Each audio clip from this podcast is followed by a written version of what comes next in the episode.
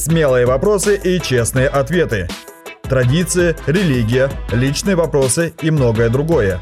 В передаче «Спроси у Рэбе». Человек пишет. Хотел бы услышать мнение Бориса Сауловича насчет искусства татуировки. Допустимо ли это? У меня консервативное мнение, что это все не для верующих. Ну, почему? Можно там место из Писания там на всю Не, ну спину, понятно, на- в Торе есть ясное указание, но с другой стороны можно сказать, что Рэбе, явное указание делать или не делать? не делать, конечно, ни в коем случае. Никакие, ни под каким видом, ничего. Но, с другой стороны, могут сказать, ну вы же сами верите, что ритуальные запреты э, уже не являются жесткой заповедью. Ну и место из Писания. Вот я по памяти вспоминаю, это о чем? Не делать нарезов, да, там, или там шире понятие. Ну да, там шире все, да. Вот. На самом деле, опять-таки, если верующий в той жизни, в которой он еще Бога не знал, так или иначе сделал себе те или иные татуировки, ну, с моей точки зрения, ничего страшного, что они на нем остаются и сейчас. Но если человек, который действительно познал Бога и доверился Богу, и идет за Ним, и верит в Его Слово, если он теперь начинает делать на себе татуировки, опять-таки, я не могу сказать, что это вот такой вот явный грех. Но Можно ли как сказать, минимум. ну, что это какой-то как индикатор, признак чего-то? Это признак каких-то духовных нерешенных проблем, скажем так. Такая татуировка может быть вот таким внешним физическим выражением каких-то нерешенных духовных проблем и в то же время определенного вызова. И в первую очередь вызова не этому миру, даже если он изукрасил себя сюжетами из Библии, а вызова именно верующим. Знаю, ну, что Да, да, большинство знаешь, верующие не делают это. на самом деле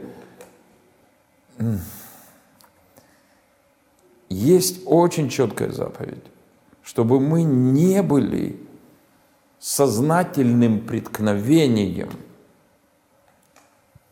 сознательным преткновением в первую очередь для братьев и сестер. Чтобы мы не провоцировали какие-то конфликты, которые совершенно не обязательны. То есть часто бывают люди верующие, которые делают татуировки. Да, я думаю, это обычно молодые, да, люди. Ну, Да, я, честно Я говоря, не знаю ни одного взрослого не случая. знаю. Да, если вы уже такой э, в годах верующий вдруг наколол себе там три креста или четыре магендоида. То есть это сознательно, может несознательно, но мотивами может быть провокация, попытка Да. заявить какой-то бунт о себе. Все, все случаи, которые я знаю, и, и известные широко в христианском мире, например, известный евангелист, э, который, которого Бог использовал в определенном локальном пробуждении, и, э, и он вот сделал это. И потом оказалось, что с ним были тайные, очень серьезные духовные проблемы, которые потом вышли наружу. Э, Для зрителей мы можем опускать имена, дабы не делать антирекламы или не...